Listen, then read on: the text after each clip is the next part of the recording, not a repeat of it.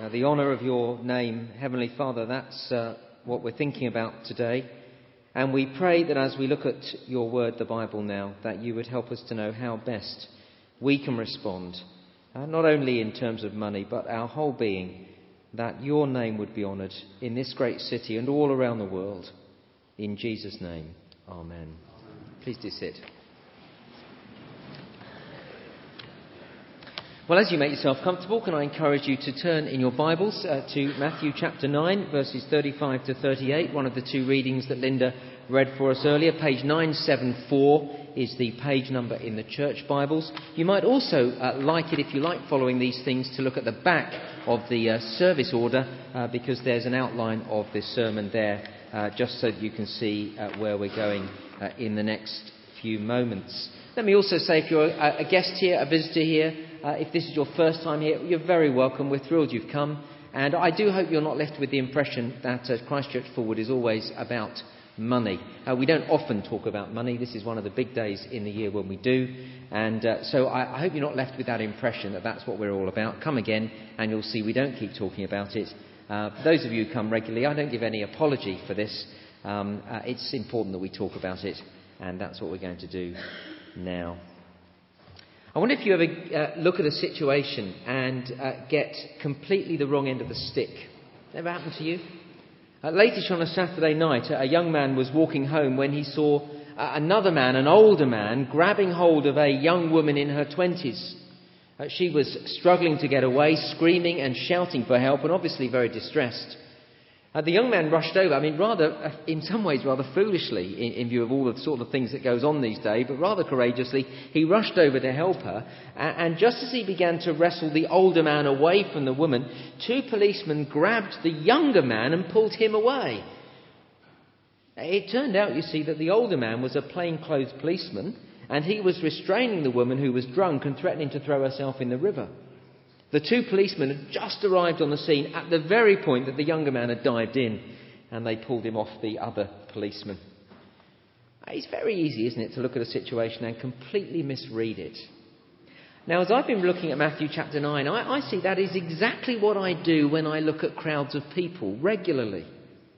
And that's why I need to see, first point on the, uh, on, the uh, outline there, God's vision of the world. Look at Matthew 9, verse 36. When Jesus saw the crowds, he had compassion on them because they were harassed and helpless like sheep without a shepherd. That's how Jesus sees crowds, harassed and helpless. And let me tell you how I get the wrong end of the stick. When I'm in a crowd, other people are a nuisance or an inconvenience. Uh, in July, on, uh, I was on a journey that took me through London. I arrived at St Pancras Station and had a very tight schedule to catch another train at Liverpool Street Station. It was a Saturday afternoon, and both the station and the underground was heaving with people. I knew I needed to get from A to B quickly, and so I saw crowds of people, and to my shame, I saw them as a nuisance and an inconvenience. They were in my way. How selfish. When Jesus saw the crowds, he had compassion on them because he saw them as harassed and helpless. Uh, even when I'm not so selfish, when I, when I do lift my eyes above my own needs, I look at crowds of people and see them as confident and self reliant. Is that how you see people on the whole? I was in uh, Sheffield city centre recently. The sun was shining, people were sitting around the fountains, laughing, relaxing, having fun. As I looked around at them, they all looked so happy, so full of life. They looked so content. They looked as if everything was well with them. See, when I look at crowds, I completely misread the situation. When I look at people, I often think to myself, they'll never turn to Jesus. They're happy as they are. And that's where I need to remember these words in verse 36. When Jesus sees people, he sees them as they really are. He looks beyond the superficial. He, his gaze penetrates into our hearts. He sees people harassed and helpless like sheep without a shepherd. Over the summer, we spent a week's holiday in, in Wales. Uh, we were in a cottage um, uh, tucked away in the hills. And uh, on a couple of occasions, I really enjoyed getting up uh, a little earlier than the rest of the family. It wasn't particularly early, just earlier than the rest of the family, and, and went for a run uh, in the hills. I ran through these little windy lanes, roads barely wide enough to get uh, one car down them. And as I ran through these narrow lanes, I came across sheep in the roads, not expecting anybody, I think, to be uh, running. And uh, as they saw me running towards them, I could see the panic on their faces. Uh, they had quite a long time to respond because I don't run very quickly, but still there was panic on their faces. And, uh, and then they sort of looking all around, and suddenly one would dart off, uh, not knowing which way to run, would just run. And as soon as one had run, you know how it goes, all the others run after them. That's what sheep do. They don't have a clue where they're going, they just run, and then everyone goes with them. Harassed sheep need a shepherd, a shepherd to guide them. And that, says Jesus, is how people are. They don't really have a clue in life. Uh, one runs, oh, we'll all do that. Shepherdless and leaderless is how Jesus sees people. Uh, turn with me, if you will. Keep uh, your service order or something in Matthew 9 and turn with me to Ezekiel chapter 34, the, the other reading that we had uh, earlier from Linda. It's page 865 uh, in the church Bibles. I think this is what is in Jesus' mind when he's uh, talking about people being um, uh, sheep without a shepherd. Ezekiel 34 is probably the best uh, shepherd and sheep um, chapter in the Bible for understanding what it means that Jesus is the good shepherd. Uh, listen to the Lord's words through Ezekiel the prophet to the leaders of Israel in about the year 600 BC. Ezekiel chapter 34 and verse 1. The word of the Lord came to me, Son of man, prophesy against the shepherds of Israel. Prophesy and say to them, This is what the sovereign Lord says Woe to the shepherds of Israel who only take care of themselves. Should not shepherds take care of the flock? You eat the curds Clothe yourselves with the wool and slaughter the choice animals, but you do not take care of the flock. You've not strengthened the weak or healed the sick or bound up the injured. You've not brought back the strays or searched for the lost. You've ruled them harshly and brutally. So they were scattered because there was no shepherd. And when they were scattered, they became food for all the wild animals. My sheep wandered over all the mountains and on every high hill. They were scattered over the whole earth. No one searched or looked for them. It is a desperate, desperate uh, few verses. Here are people longing to be led, and the Lord has put leaders uh, in place for them, and those leaders won't lead them. It is desperate, isn't it, when leaders that God has commissioned to lead people are out for themselves, feathering their own nests. That's what this is about. And when sheep don't have shepherds to lead them. They wander all over the place and then they become in danger of wild animals. You know, the scandal of MP's expenses has left many people deeply cynical when it comes to politics and those who lead our nation. because now people are saying, well, they're just like this. Here are people feathering their own nests. Now, please be sure to hear me say this. There are for sure politicians who are upright and trustworthy and serving in public office selflessly. I know a politician just like that.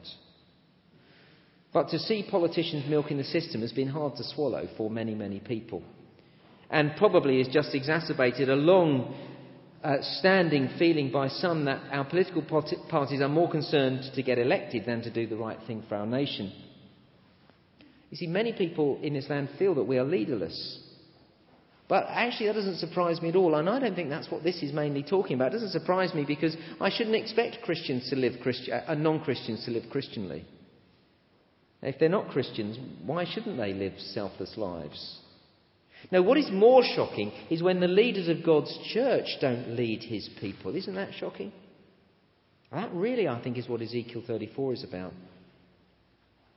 A friend uh, went to a church earlier this year and the minister, an Anglican, an ordained Anglican minister, told the congregation to support the atheist camps that Dawkins has set up. Minister said it would be good to send children on those camps. Young, impressionable minds. Go and tell them that there is no God.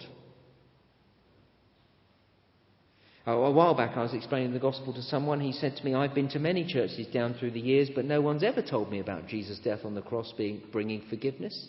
I've always been told that Christianity was about trying to be a, a nicer person. Now, look, I could tell you many more stories like those. I could tell you my own story. My brother uh, invited me to church. I heard the gospel clearly explained and I became a Christian. And so I started going to the local church that my parents were involved in, and I began to wonder over the weeks and months why this wonderful gospel message of forgiveness wasn't being taught there. So I made an appointment to see the minister. He was much older than me. I was only uh, in my 20, I was just, uh, just 20. Uh, and he was much older than me and, and much wiser than me, I, I, thought. I was very nervous about going to see him. And uh, as I spoke to him about this message that I'd heard, that I thought was wonderful, he told me there was no judgment, no hell, and no need to worry about all that stuff. He told me that God was love, and it didn't matter what we believed, providing we weren't really bad, we'd be fine and we'd all go to heaven. See, when leaders in the church will not lead people to come to the one true living God through the one true gospel of grace, how can anyone find meaning and direction in life when they are harassed and helpless? So people actually sometimes make their way to a church and sometimes they don't even hear the glorious message of forgiveness and new life in Christ. Isn't it desperate? And Jesus says in Matthew chapter 9, verse 36, that people need, need to hear that glorious gospel message because they don't have a clue. They are harassed and helpless. They don't know where they're going in life.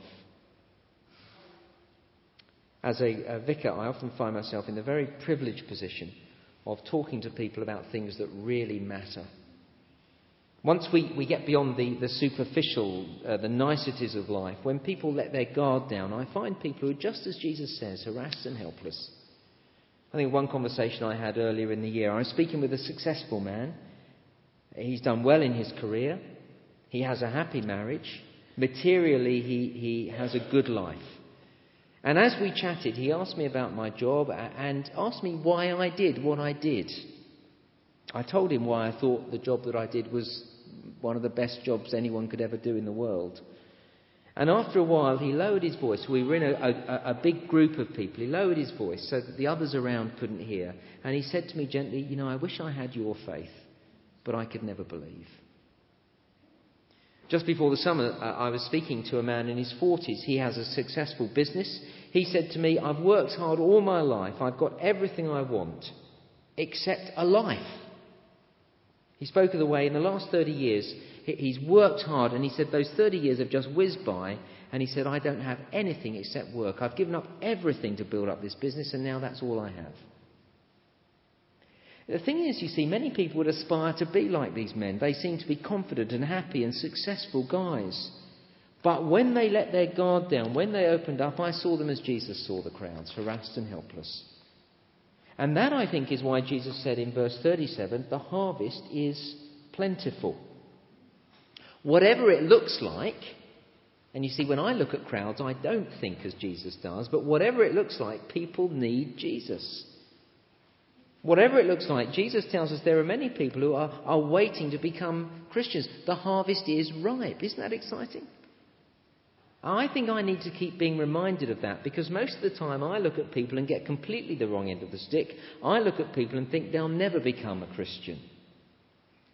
I told a friend of mine that that was how I felt, that was how I thought, and he said, Well, no, you're completely wrong. he said, That's how people used to see me. He said, I was very good at presenting myself as somebody who, was, uh, who had it all together.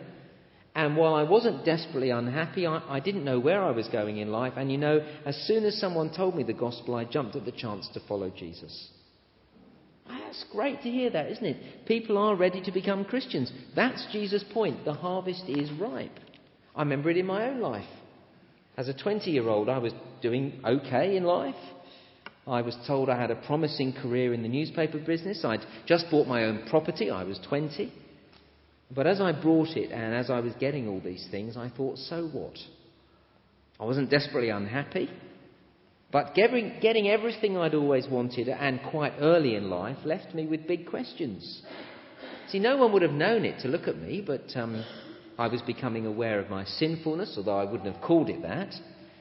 Uh, and so I wasn't satisfied with the person I was. I wondered what happened when I died, and I wondered what life was all about. I was ready to hear the gospel message. I was ripe for the harvest.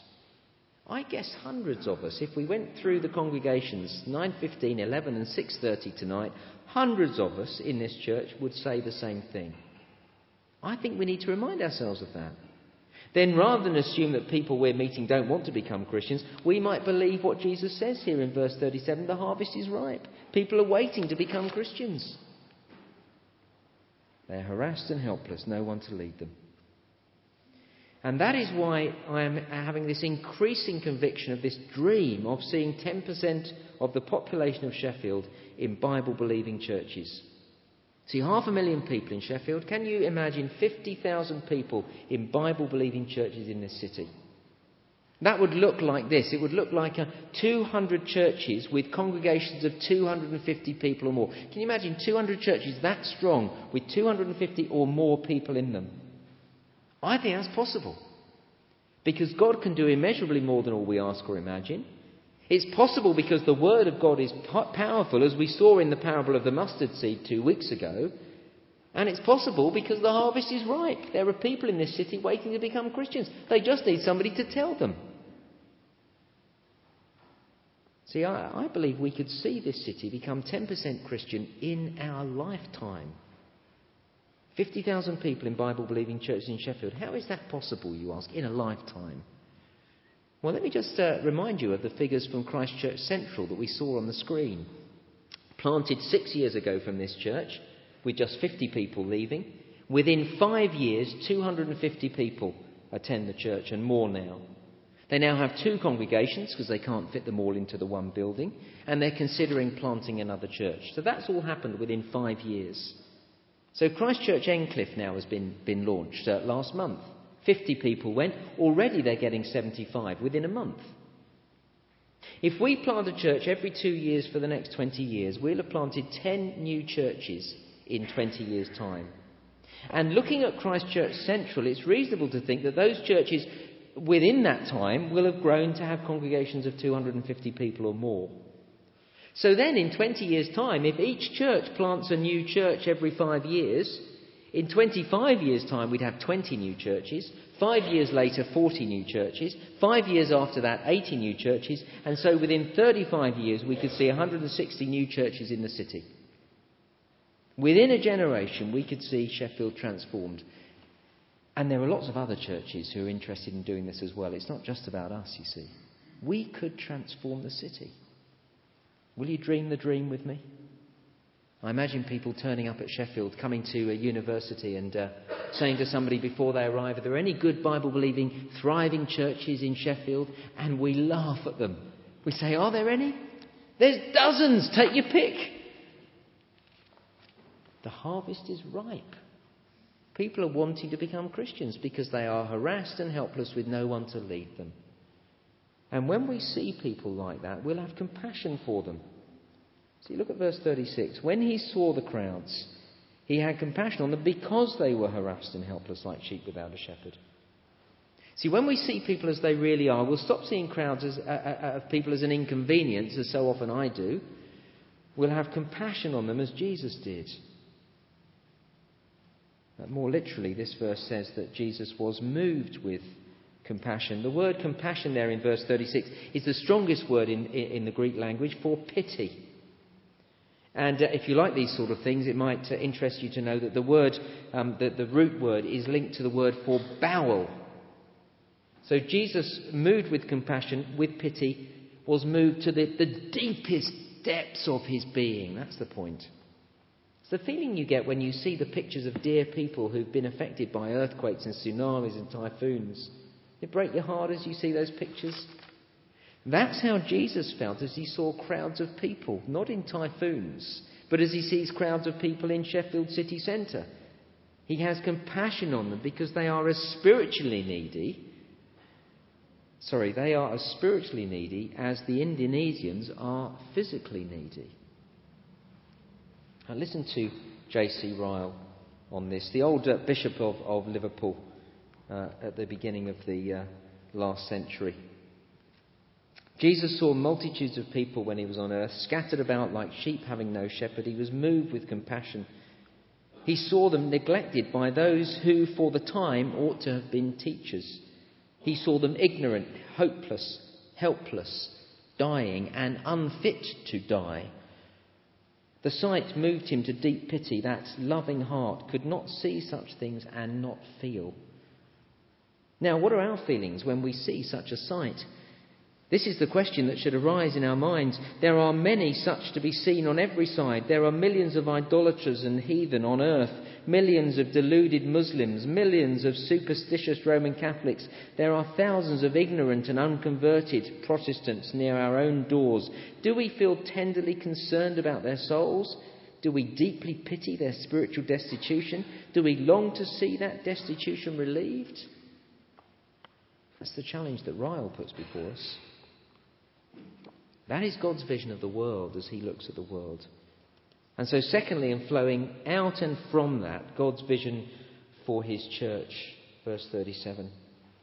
See, He said to His disciples, The harvest is plentiful, but the workers are few. Ask the Lord of the harvest, therefore, to send out workers into His harvest field. When we see people as they really are, you see, when we have compassion for them, that will lead us to want to send workers into the harvest field so that people are told the good news of Jesus. Do you see the link with compassion? Please do not tell me that you are compassionate for people and don't care whether they hear the gospel.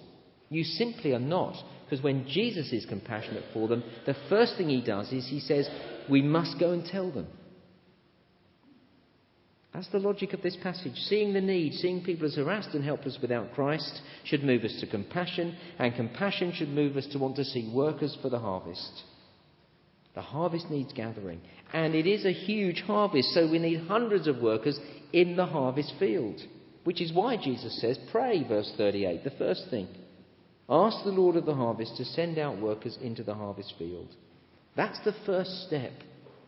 Pray the Lord would raise up people to go out into the harvest field. I want to ask you if you'll join with me in doing that very thing, praying for future leaders. See, we've been doing that in the last uh, three and a half years here as a leadership at uh, Christchurch Fulwood. It's been very exciting to see the Lord answer that prayer. Uh, when I came here, I laid out a plan to send off more people to be ordained in the Church of England from this church. See, as a church family, uh, we'd not done that in the previous decade. Not, not significant. I think uh, one, maybe two people had gone. So we've been praying that the Lord would send us workers to be ordained in the Church of England. This year we have three people at Theological College training for ordination. One more has just been accepted conditionally, and all being well, he'll be off to Theological College next year. One more is about to go on a national selection conference in two weeks' time. Two more are going through the local selection process, and eight more people are meeting with me regularly consider, to consider whether this is the right thing for them. Isn't that thrilling? We've been praying that the Lord would, answer, would, would, would send us workers, and He's answering our prayer. It's thrilling. Then I think of our trainees. What a brilliant program that is. I was thrilled to inherit such a great scheme when I arrived. The year or two that our trainees spend with us helps them to see if full time paid Christian ministry is for them. And after spending a year or two with us, many of them have gone on from a trainee position to be in full time paid Christian ministry, or, or, others taking a significant lead in their local church. It's a terrific way to train leaders. But you know, every year that I've been here, we've had more people wanting to be trainees than we've had money to take them on. The Lord is sending us workers as we're praying for that. This year, we've two extra trainees, but listen, one of them has funded herself, and the other one has found some funding from another source. Now, look, I tell you these stories to say the Lord is answering our prayer for more workers to be sent into the harvest field. We've been praying, the Lord has answered. Will you pray as well? Will you pray with me for this to happen more and more? Pray that more will want to go abroad. We heard about the really exciting thing of international um, student ministry. Pray that more would want to do that so that uh, the, the, people who get converted here will go back as missionaries. I pray for more to want to be children's workers and youth workers and students' workers and women's workers and men's workers and church leaders. Pray for workers to go into the harvest field. Uh, pray and then go. You see, praying this prayer is a very dangerous prayer to pray. Before you start praying it, you'd better know what the deal is. Now, look on to chapter 10, verse 1. See, the chapter division can be quite unhelpful here. At the end of chapter 9, Jesus tells his disciples to pray, and in chapter 10, he told them, the disciples, to go. He sent them out. It's quite a dangerous prayer to pray, because as we pray, Lord, send people into the harvest field, the Lord might just say, uh, Will you go, please? I guess there'll be some here today who've been fired up by the vision seeing the need, wanting to go. I had somebody grab me between the services who said just this, uh, responding to this need. I've got time, I've got resources, I'll go. On this Vision Setting Sunday, let me encourage you to begin looking into this if you're feeling yourself stirred up. Maybe it's me. Speak to someone in leadership here and let's see if it's right for you to go. Of course, there's a sense in which we can all go. We all need to be about this work. We all know people who don't know Christ neighbours, friends, colleagues, family. And let me say, if I may, it's been a huge encouragement over the last few weeks for me to see through the guest events and guest services many people bringing friends, inviting friends. It's been fantastic. I think you've done a great job as a church family. We're all to be about this work of gathering the harvest. But there'll be some, you see, who are to do it full time, some gifted very specifically by the Lord to do this work. And so as we pray, and as the Lord sends us people who are ready to go, we want to be sure to be training them. And that takes money. Let me tell you why I think it does take money. I'm going to depart from my notes for a moment just because I've thought of something that might help you to see why. We have a lot of doctors in the, um, in the congregation here, as you know. When I, uh, um, when I was installed here, the bishop gave me a piece of paper, and he said to me of the parish here, this is um, to be uh, your cure the souls. This is your charge and mine. The cure of souls. That's what I'm given as an Anglican minister. My job is to try and cure all the souls in this parish. Cure them from death because they are heading for eternity in hell. Now, if that's my job, do you not think it's right that I am trained properly for it? Do you think that if you went to the hospital with something that was life threatening, and the doctor said to you uh, this week as you turned up at the hospital, I've done a bit of part time study, that would give you much encouragement? Um, I did a part time course, you know. I want somebody, if I turn up at the hospital this week with a life threatening problem, or with any problem, to be completely trained. Is it any different to want to cure souls? Of course it isn't. That's why it's going to take money, you see, if we're going to have leaders properly trained. And that is why we're asking everyone to review their giving in these next few weeks. You may not be able to give any more. That's fine. There's no arm twisting going on here. We're just asking everyone to review it in the next three weeks, as Paul helpfully said to us, so that we can budget properly for next year. If we know more money is coming, we can start putting our plans into action. And will you hear this? And I think this is really exciting. Because there are so many of us through the three services 9:15, 11 and 6:30. It won't take much from each of us for us to be able to have a very big impact we reckon we get about a thousand people through the doors on a Sunday. One extra pound from a thousand people per week would make a big difference. You can do the sums. I can do these sums, and I only got O level maths. One extra pound a week from a thousand people, that is £52,000 a year. And I think probably all of us could manage one extra pound. Don't despise a small increase. We won't. Uh, by the way, I don't know how much anybody gives, and I don't want to know. So I, I have no idea whether you review your giving or not, or how much you give. I'm saying, though, when you hand in a standing order form of an increase of £4 per month, if we all did that, it would make a huge difference. Don't despise a small amount. See, if we all give what we can, we will be able to fund the training of the workers the Lord is sending us. We'll be able to continue our plan to plant a church every two years for the next 20 years. We'll be able to continue to reach out to Fulwood and build up Christchurch. And under God, we may just see the entire spiritual landscape of Sheffield changed in one generation. Let's pray together.